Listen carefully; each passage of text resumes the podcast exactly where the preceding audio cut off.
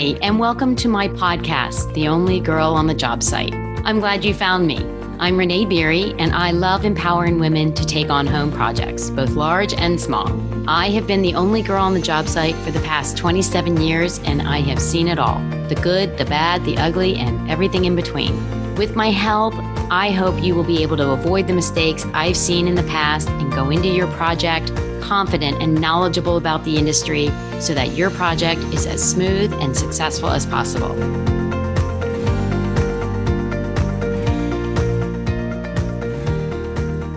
Hi, and welcome back to the podcast. I'm glad you're here. So, today's podcast is about red flags that you should look for and rules of thumb that you should follow when managing a renovation project, especially when you're working with contractors. Now, I wish I had a list of red flags for you to avoid, but unfortunately, every situation is different. So, instead, I wanted to give you actual examples of how a project went wrong, even when the homeowner had taken all of the proper steps in hiring the team. So, this week, I was told about a renovation project that went utterly wrong. A dear old friend of mine from my New York City days called out of the blue to touch base. We hadn't spoken for some time, but through her social media, I had been following along with her large renovation of an old home in Texas so naturally, after the few pleasantries, the conversation led to how that project was coming along. What I heard next truly broke my heart at the same time as it boiled my blood, and that is me being polite. Needless to say, the project became a complete nightmare, which, by the way, still hasn't ended for her. And while it wasn't the first time I have listened to a story like this, it really, truly upsets me to hear these stories from a professional level. Because once a story like this gets told, our entire industry is to blame. And the damage each story does to our reputations as an industry just piles on top. So let's be honest right now there are bad actors in my industry and frankly, there are bad actors in every industry.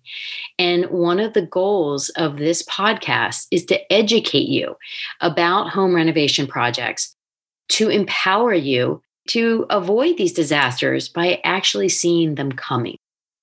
So, first, I want to share that my friend knows that I'm retelling this story as a cautionary tale.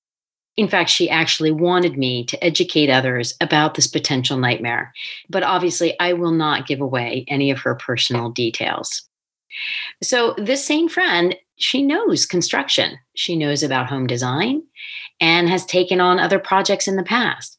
But this home was new to her in a new city. So, she did the homework I am always telling you all to do. She asked her friends for referrals. She made contact with a contractor that was referred to her. She arranged to see his work, meet his references, the works. Seriously, she did the right steps. She was very pleased with not only what she heard about him, but the level of work she saw. So she hired this man's company. It was a mid sized construction company to oversee this large renovation in addition to her home and move forward with the project. Because of the size of the project, which, by the way, is also called scope of work, she needed what is referred to as a general contractor. And typically, this means that it's a mid to large size company, and there would be one person managing the project on the client's behalf. Now, that person can also be the owner in a mid sized company, which was the situation in this case. He was the owner of the company. And he would be the one arranging for all the subcontractors. Those are the specialty contractors, the plumbers, the electricians, the engineers, roofers, what have you. And the same contractor would be scheduling the daily work and meeting with the client. Also, a general contractor typically acts as the point of contact for all things regarding the project. So, for instance, you would call your contractor if you had a plumbing question and not the plumber directly. The contractor would then hear out your problem, and go to the plumber and make whatever corrections were necessary. Also, they would be the company that presented all the estimates for the total work, as well as taking all the payments from the client and then pay out the subcontractors for their particular work. This is basic and traditional standards and expectations in the industry. So, my friend said things were moving along nicely in the beginning of the project. And the timeline of the project had been a particular point she had made to the contractor in the very beginning, since she would be living in the home during all of this construction. She wanted to make sure that there wouldn't be long gaps of no work or vacations or what have you to hold up this progress. Now, she did acknowledge that things came up periodically, and that's to be expected. And she felt that they had dealt with them all successfully and kept moving forward. That is until everything changed. All of a sudden, guys stopped showing up for work, and she had a hard time getting a hold of the contractor. Or when she did get a hold of him, getting a straight answer out of him was not easy to do. So finally, she got fed up and reached out directly to some of the subcontractors and asked them to continue working directly for her. And they told her that she owed them money and they wouldn't return to the project until they were paid. Now, every contract is negotiated differently, but in this case, my friend had agreed to pay the contractor directly, and he in turn paid the subcontractors on the project, which we just discussed is common practice with general contractors. So she didn't see any issues with that arrangement, obviously, until this nightmare started unfolding. So, as it turns out, the contractor had stopped paying the subcontractors. God only knows when or what he was telling the subcontractors because they accused my friend of not paying them. And clearly, the contractor was keeping all of the money. This is probably one of the largest nightmares you can have on a project. My friend was completely stuck. Work had come to a complete halt the contractor was no longer returning her calls, and her house was literally torn apart. So sadly, the only thing my friend could do was get an attorney involved. And as it turned out, the contractor has no assets to go after, which left my friend, quite frankly, completely screwed. In the meantime, she had to hire another team, paying the subcontractors herself this time, and try to salvage the project. So, needless to say, additional problems came to light when the new team came in and found several areas where corners were cut and work actually had to be ripped out and redone for safety purposes. And yes, all at my friend's expense. So I'm sure you're sitting there asking yourself, how on earth did this get to this point? Understandably, my friend is also asking herself these same questions repeatedly. So she did say, when she looks back now and takes a deep breath, she does admit to seeing some small instances where she didn't at the time pick up on it, but now might see a slight pattern she wishes she had caught at the time. So, one instance is paying for work before it is done. So, in this situation, the contractor presented her a bill for the balance, which means the final payment of the HVAC system. That stands for heat, ventilation, and air conditioning. Kind of an important part in anyone's home, especially in Texas. The problem was the work was still being installed, but he said they needed to purchase more of the equipment and needed the payment to cover that expense. Now, in the moment, she felt it was reasonable on the face of it and definitely didn't want to be the reason the job was being held up. But no contractor should be giving you a final bill for work that hasn't been completed. And better still, you shouldn't be paying a final bill in full until the work has been completed and the punch list items have been addressed to your satisfaction.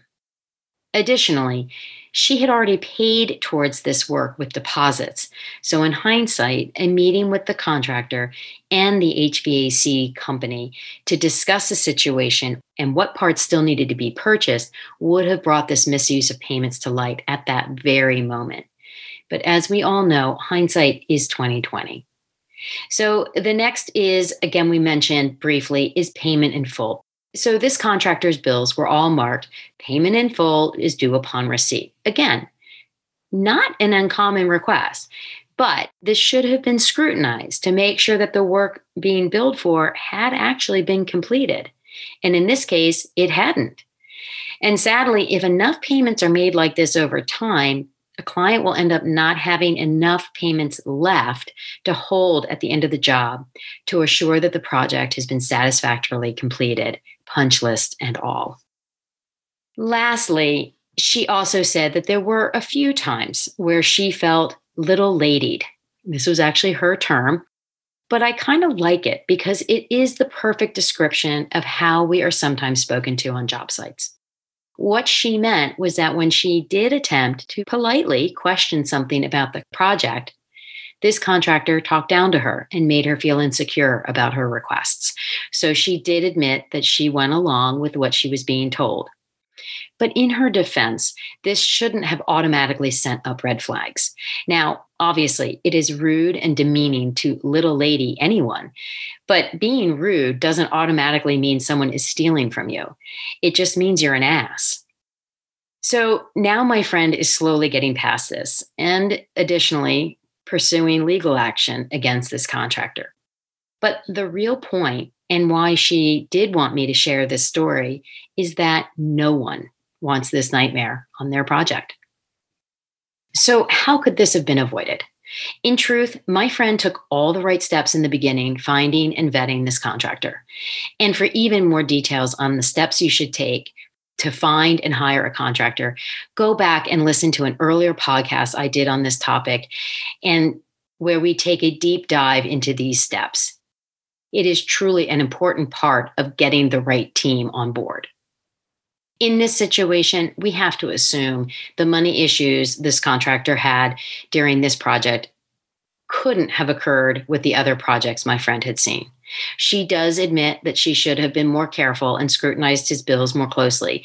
But she said, Renee, I trusted this guy and I thought the job would get held up if I delayed the payments. So he gave me invoices and I paid them. I can't say I blame her. And in truth, I think a lot of us would have felt the same way until today, when you are hearing me loud and clear not to pay the final bill until the project is completed and the punch list is approved. Loud and clear, I hope. So, the very good news out of all of this was her record keeping and organizational skills. She had a binder. Yes, she did. Such a smart woman, just like the ones I'm always talking about a project binder in this binder, she had a section for all of the bills and actually copies of all of the checks she had paid the contractor. This was truly the key for her because she was able to prove to the subcontractors directly that she had indeed paid the invoices for their work. And then, sadly, it became crystal clear that it was the contractor who had kept all of the money. To be honest, while this happens infrequently, it does happen which is again why my friend wanted me to share this cautionary tale with you. She took the right steps in the beginning, but is kicking herself now that as the project wore on, she didn't listen to her gut along the way. When she, even for a nanosecond, thought twice about the bills she was being presented with, or didn't like being little ladied by this contractor. This part is what makes me really upset, and the very reason this podcast came to life. My goal has always been to empower women to hold their ground on job sites. And I know it isn't always easy. Trust me, I still get little ladied after all these years, and it's not a comfortable feeling. So I know most of my listeners are women, and all I can say is that in my experience, my women's intuition is usually spot on. And my friend's intuition was trying to tell her something, and she just didn't hear it in time. Now, the good news is my friend will be okay. She already is better. Her house will be beautiful, and her memory of this nightmare will fade over time. But please learn from her story. We are all vulnerable to situations like this when we go into them without the knowledge of the industry and best practices to perform. I am so excited to tell you that in the coming weeks, you will hear more about an online course I've created to train you to run your own project just like a pro. I have taken all of my experience and knowledge from this industry, from over 25 years of being on the job site and broken it out into manageable lessons that will take you step by step through all stages of a project. My number one goal is to empower you so that you will never experience the same story on your project. So, thanks again for listening. And as always, if you have any questions, please feel free to reach out to me through email or social media. Thank you again for listening, and I look forward to our next time together. Thank you so much for listening. Feel free to reach out to me. You can email me or direct message me through social media, and we can start a conversation about what it is you're going through right now that will also help me come up with other ideas for future podcasts that I can share with everyone, as I assure you we're all in the same boat together. I would really appreciate it if you would subscribe to my podcast and leave me a review. If you would like to find out more about me and what I can do, please go to my website, www.devignierdesign.com. Thanks for listening, and I hope to hear from you soon.